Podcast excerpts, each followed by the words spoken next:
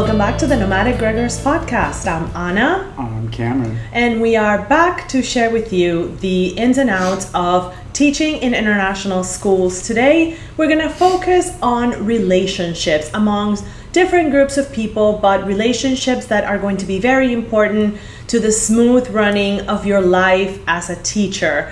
We apologize for the somewhat extended absence. We've been off for two weeks, not by choice, um, in between bouts of sickness and the Did end you? of the school year. I think you all know how it goes. Y'all are teachers, you know, yeah. Yeah, the end of the school year is one of those times when managing your time and, and preserving your energy to reach the end of the year in one piece is at times tricky, even when you've been a teacher for decades on end. Every year, you know, there's there's new challenges, but we are back and we are here once again to keep showing you what the world of international education is like and encouraging you to take the leap if you think that this is for you. Maybe next year is the year that you hop on board and start looking for what wonderful opportunities there may be out there. Yeah. Um... So it's episode six of this season. As Anna said, we're going to be focusing on relationships. Next season, we're going to take a step back from international education um, and talk more just about traveling and being an expatriate. But for the time being, we've got a few episodes left this season, so we can go ahead and dig in. So whether you're here for the education bits or the travel bits, if you don't want to miss any of it, we encourage you to subscribe to our YouTube channel if you enjoy watching us on video, or to any of the wonderful platforms where all great podcasts are broadcast to the world: Spotify, Google Podcasts, Apple Podcasts.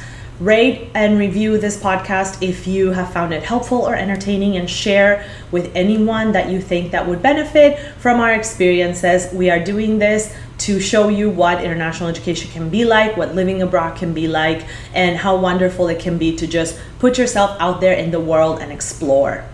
Yeah, so we'll start today. As we said, we're focusing on relationships, and we're going to talk about, uh, we'll focus on the parent-teacher relationship.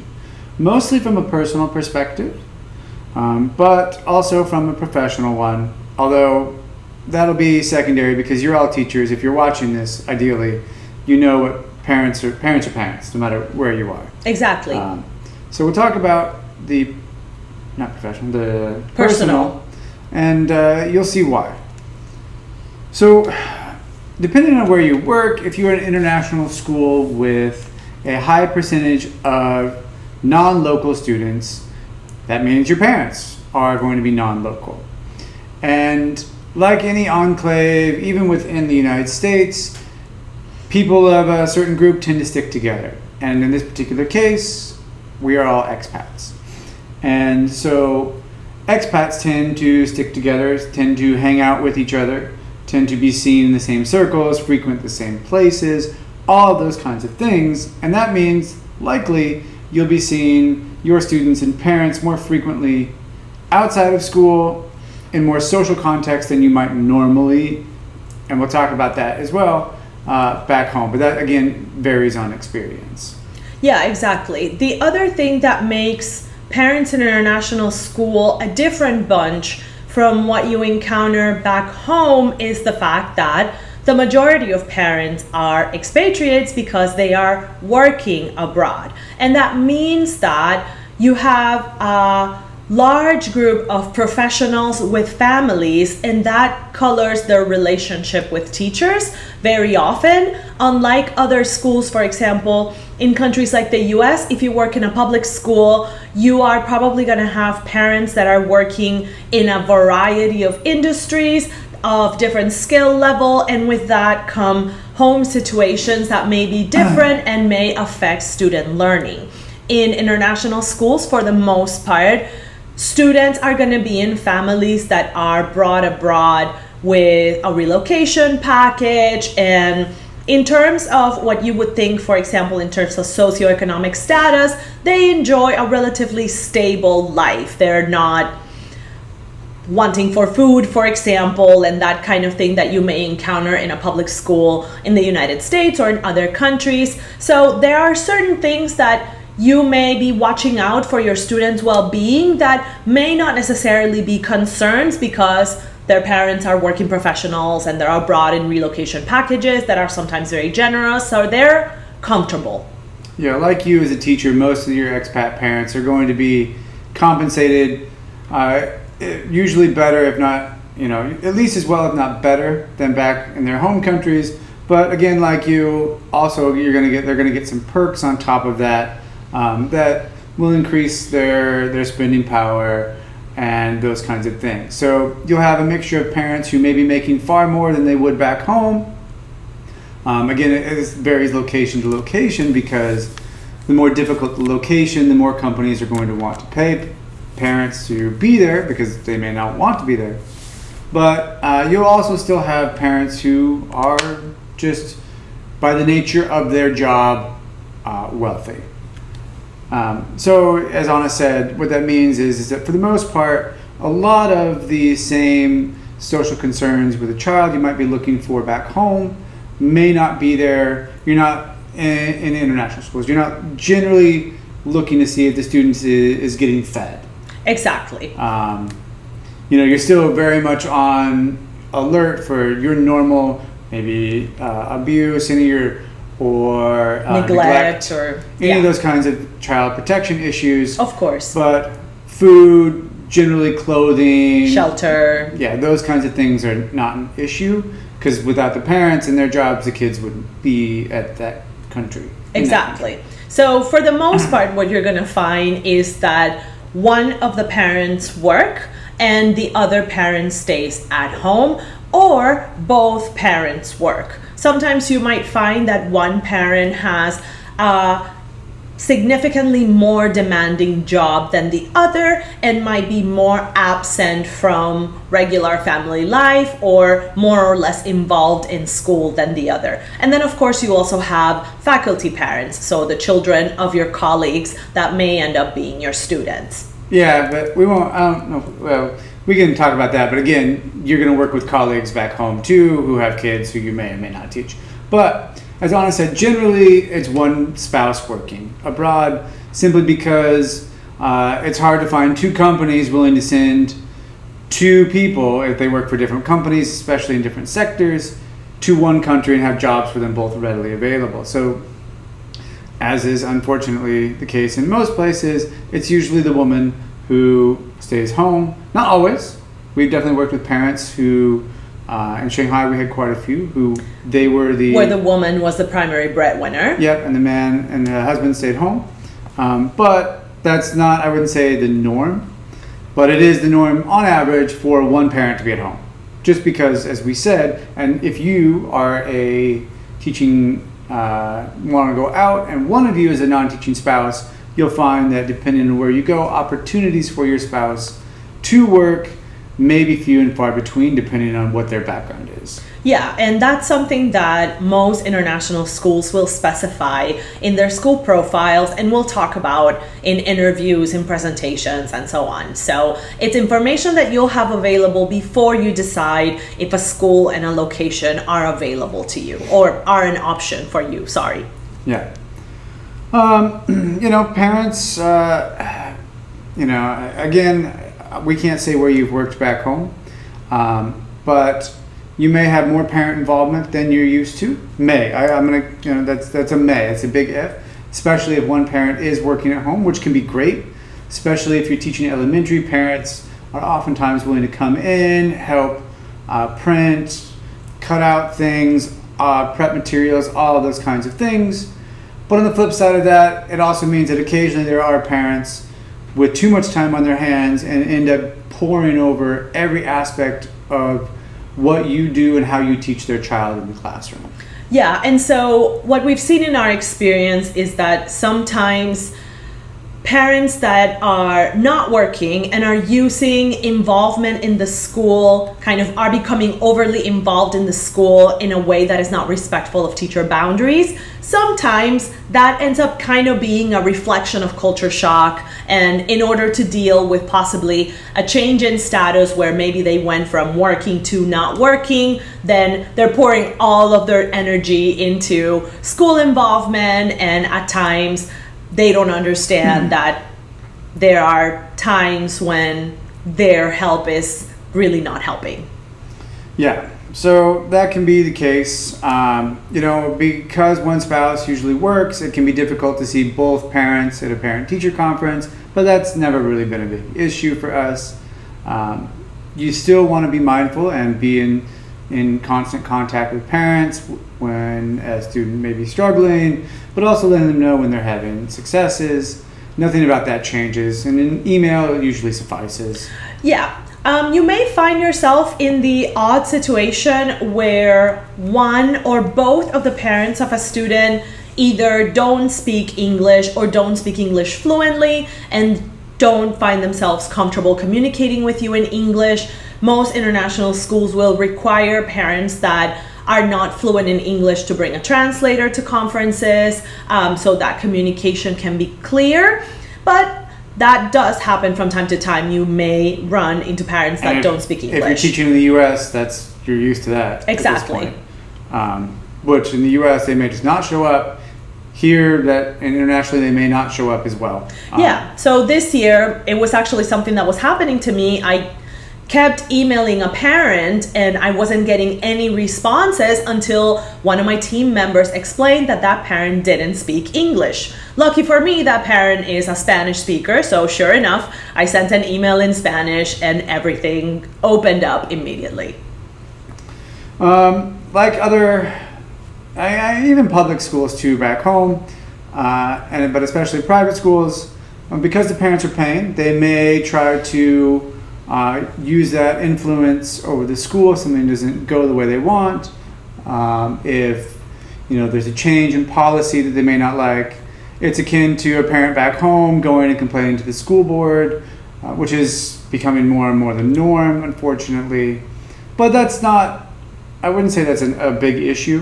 It's not, but it's it's certainly something that it's not impossible that it would happen that a parent that is very wealthy or very connected or on the board of directors or something like that or works at the embassy or something like that may try to leverage those positions to get things to change in their favor. Not at the embassy. Well, no. I mean in a, in a powerful position is really what I was trying to say. Fair enough.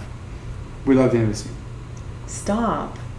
Um, but again, you know, it, that's just parents being parents. And that happens in the U S too. It happened at, at my school in Hawaii.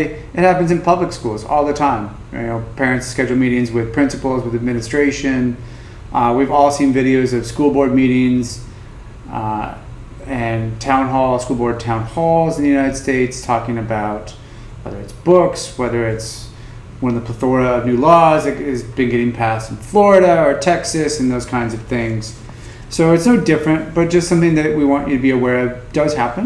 Um, I will say, though, I've we I've never heard of anything like, you know, some of those board meetings sometimes that you see streamed in the U S where you see people berating teachers or anything like that. I've never heard of an instance like that in an international school. Language might get strong in certain situations where you may have a very displeased or irate parent, but never in that way that unfortunately we're starting to see in some parts of the United States. It's never like people are, most of the time, parents are never going to like overtly insult you or berate you. Most of them are very supportive and understanding of what it means to teach their children and are willing to have conversations and listen to your suggestions.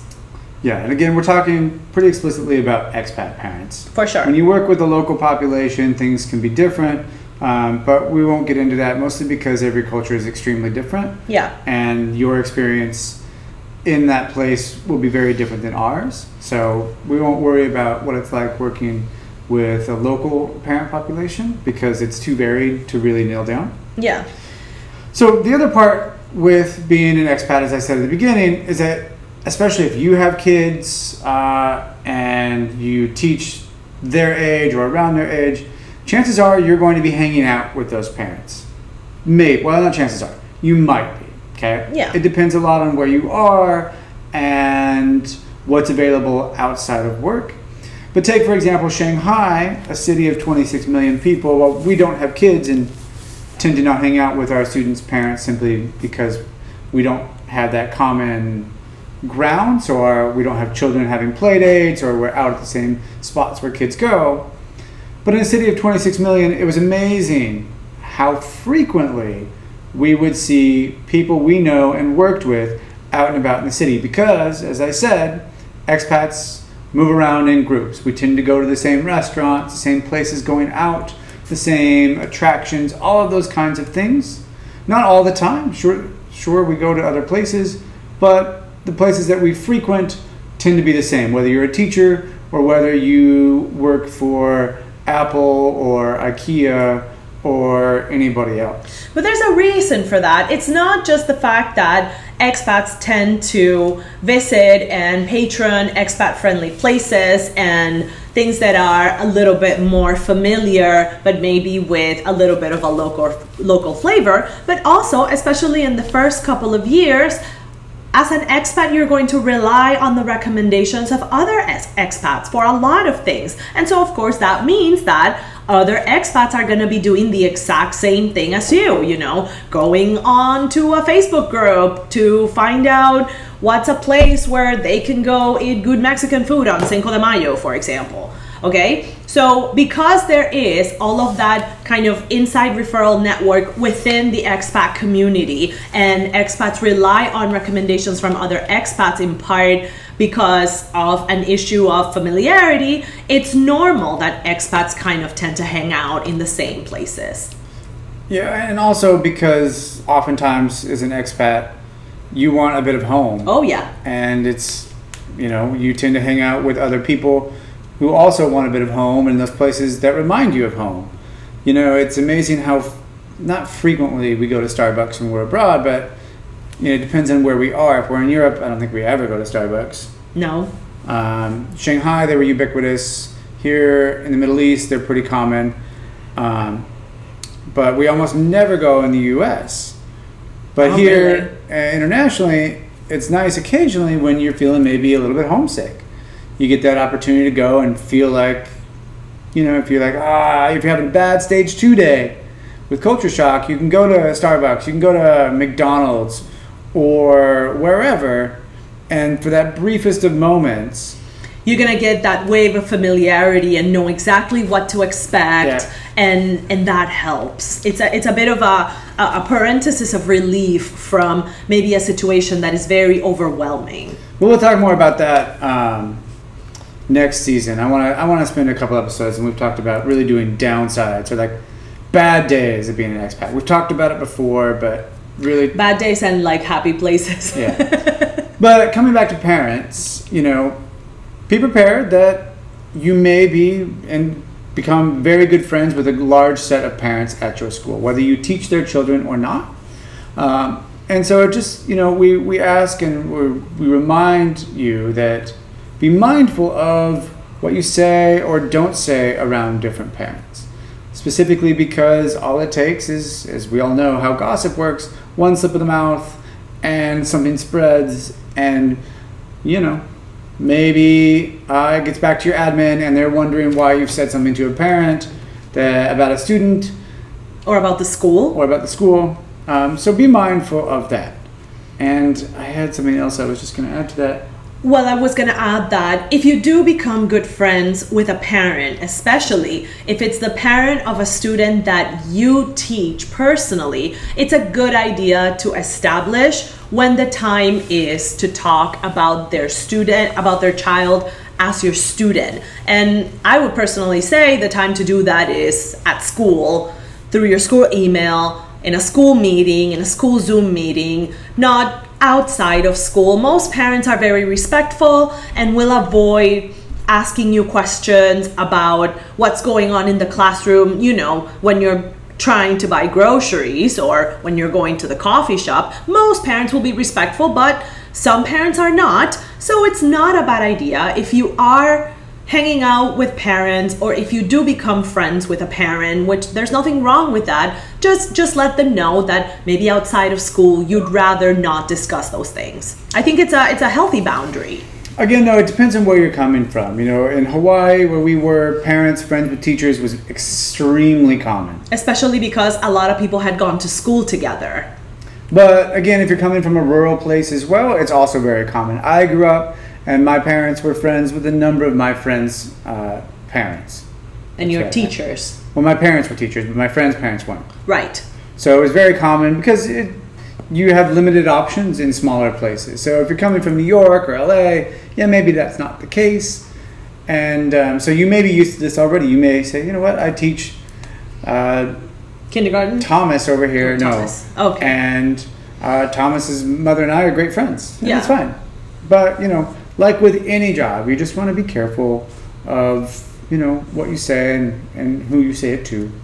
And then, of course, there's always the possibility that you may be the kind of person that is not interested in hanging out with parents. It's something that I personally avoid. I It depends on the location. In some locations, it's it's fine to hang out with some parents in social situations. In others, it's a little bit more uncomfortable. So gauge how you feel in some social interactions with parents. Like, I'm fine around parents in school events and that kind of thing. But usually, I personally don't hang out with parents outside of school. But that's a personal choice, and you'll have the same personal choice. I don't mind as much. But then again, we don't have the opportunity nearly as often simply because we don't have kids ourselves. So, exactly. Uh, the opportunities to get to know them outside of school don't arise as, much. as frequently. Yeah. Um, also, we're kind of antisocial, so we don't put much effort into it either. I think the, I think the word is...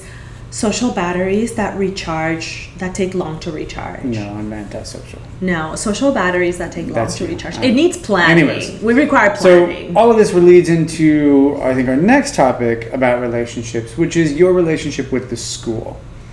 And I think the most important thing to know is that when you go abroad, if you're teaching in the U S, and I don't know, I think the U K has unions too. Germany too. Okay. So labor laws are going to be very different. And you don't have a union behind you. You do, again, for the most part, Germany, other places, it's different. Yeah.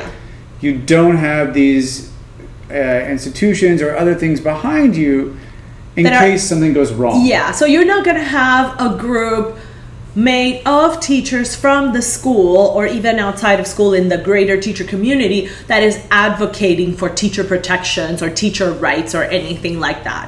You're you're not going to be part of that in, in a good majority of places yeah. if you teach in an international school. A good school will, will back you up and support you as far as, you know, issues with parents and things like that. But if one of the things you have to remember is if you break the law, which is going to might be very different from where you're from, the school has little to no recourse, little little to no recourse ability yeah. to really help you. Um, So, or if the school, maybe, you know, every so often in the international school world, you'll do hear of schools doing mass layoffs.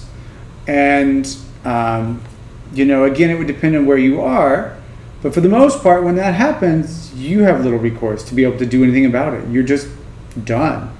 Um, you, it's more difficult to fight back because, you know, you could hire a lawyer, but it's A, again, expensive, and B, you may not speak the local language, and which adds an extra layer of complication to things, um, which is all to say is that just be aware of uh, the working relationship when you're looking at schools and read reviews to see how schools manage conflict. It's definitely something I would ask in a second or third interview before I took a job. What happens when there's a conflict between a teacher and an administrator? Or a teacher and a parent, how does the school support me in that? Um, because again, yeah, you don't have the same protections you might back home. It's a very you're going to be in a very different country, with very different legal, uh, with very different laws. I yeah. Would say. So international schools don't have tenure. You can't become a vested teacher or anything like that in the vast majority of places. So. Your job is not as secure as it may be in other places, and you may even find yourself in a situation where you have signed a contract. You've said, I'm gonna stay for next year. Enrollment numbers are not adding up. and there ends up being redundancies, and the school, you know, looks at things and say, maybe, you know, we we don't have a place for you right now. Your position is not available because we can't justify it numbers wise. And even when you were expecting to stay, you might be told that you have to go. That's entirely possible. So, story time. Uh, so when we worked in Shanghai, um, Anna had gone back to the U S already, and we had a number of meetings individually, and it turns out that we had some redundancies due to, well, apparently, student enrollment. And a week before school ends, I was told I was going to be let go and given severance or an option to go work. Um, without getting into the into the weeds and the details on it, somewhere else related to the school doing a different job. Of course, I took the other job because I had a week to pack up all of my stuff. I was alone, Anna wasn't there, I was freaking out, and I was one of, you know, quite a few teachers for whom this was happening, and it just happened, and I, there was nothing I could do. I couldn't push back and fight back, I couldn't sue. Um, and it ended up working out in the sense that I got my old job back anyways, but just know that because of where you are and how things work, schools definitely have the upper hand in your contracts. Absolutely. Um, and that means negotiating as well. I do know teachers who have negotiated their contracts, at least in the initial contract. Um, they've leveraged the school for a higher offer based on what they teach, based on other uh, offers they've gotten from other places. And how, depending on the time of year, you know, it's far harder to negotiate a, a higher salary in late October than it might be in March, when the school might be really struggling to hire someone for the next school year. Yeah. So, or maybe like getting a higher signing bonus if you offer to sign a three-year contract as opposed to a two, things like those. Like, it's not completely off the table and impossible, but it's not as common.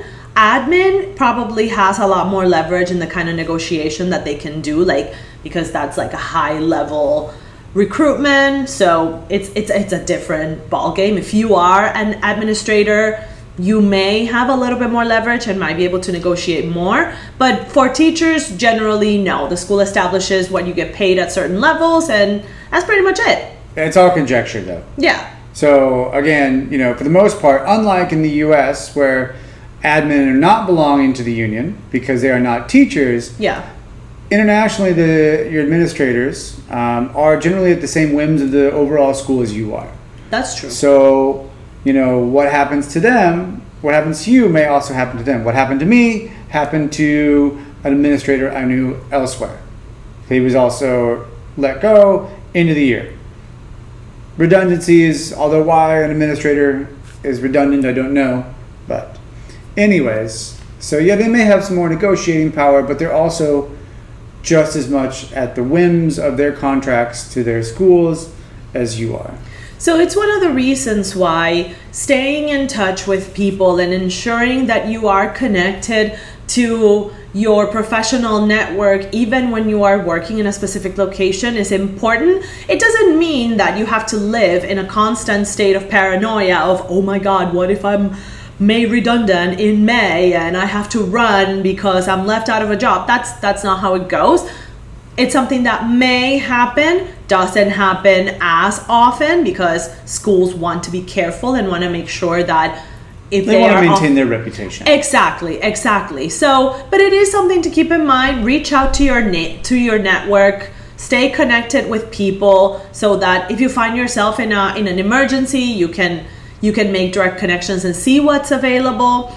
And at the same time, in the same way, this is just a general reminder, in the same way that you are expected to keep up with your certifications, for example, apply for paperwork in the in the correct time frame, get your documents in order and all of that, schools have the same expectation. You are a sponsored employee. So if you are not sure that your school is filing things correctly, if you get a notice from the government, reach out to your school. You want to make sure that your school is doing what they need to do on their end so that you are in good standing in your host country.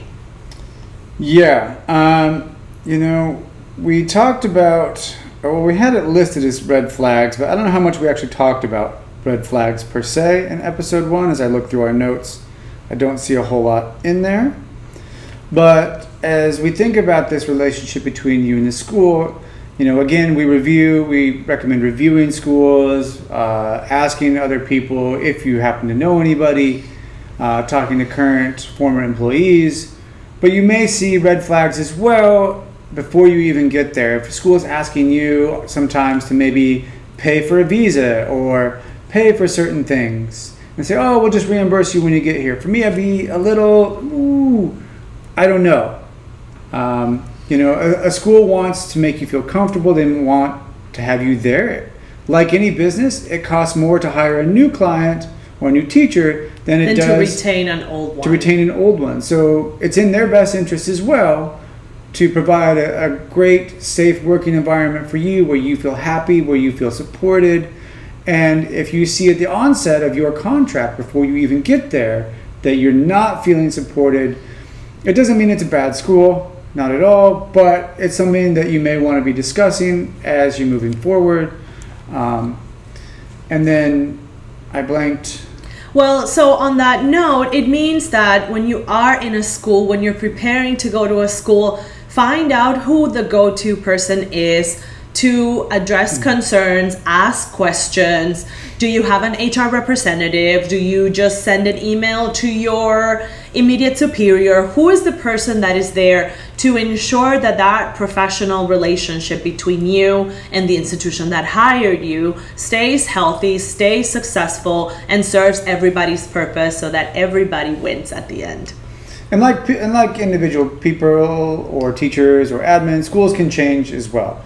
You know, a school may, you may have heard some bad things about a school, but it doesn't mean ten years down the road that school is the same one that you heard things about. Absolutely. Or maybe you heard great things about a school and you get there and you realize, oh, maybe those great things weren't great, or maybe they were, they're no longer available. Of course, it's always possible that a place that has been trashed in reviews ends up being a great place for growth and is has made significant changes and is on the up and up, and that a place that has a great reputation is beginning to start a period of decline. It's always possible, which is why, once again, as we've been saying for the last three seasons, approach everything with an open mind. Yeah, it's just because someone had a bad experience doesn't mean you will. Exactly. And if you've ever been on the internet, which you have to be if you're watching this, exactly, you'll know that the people with the most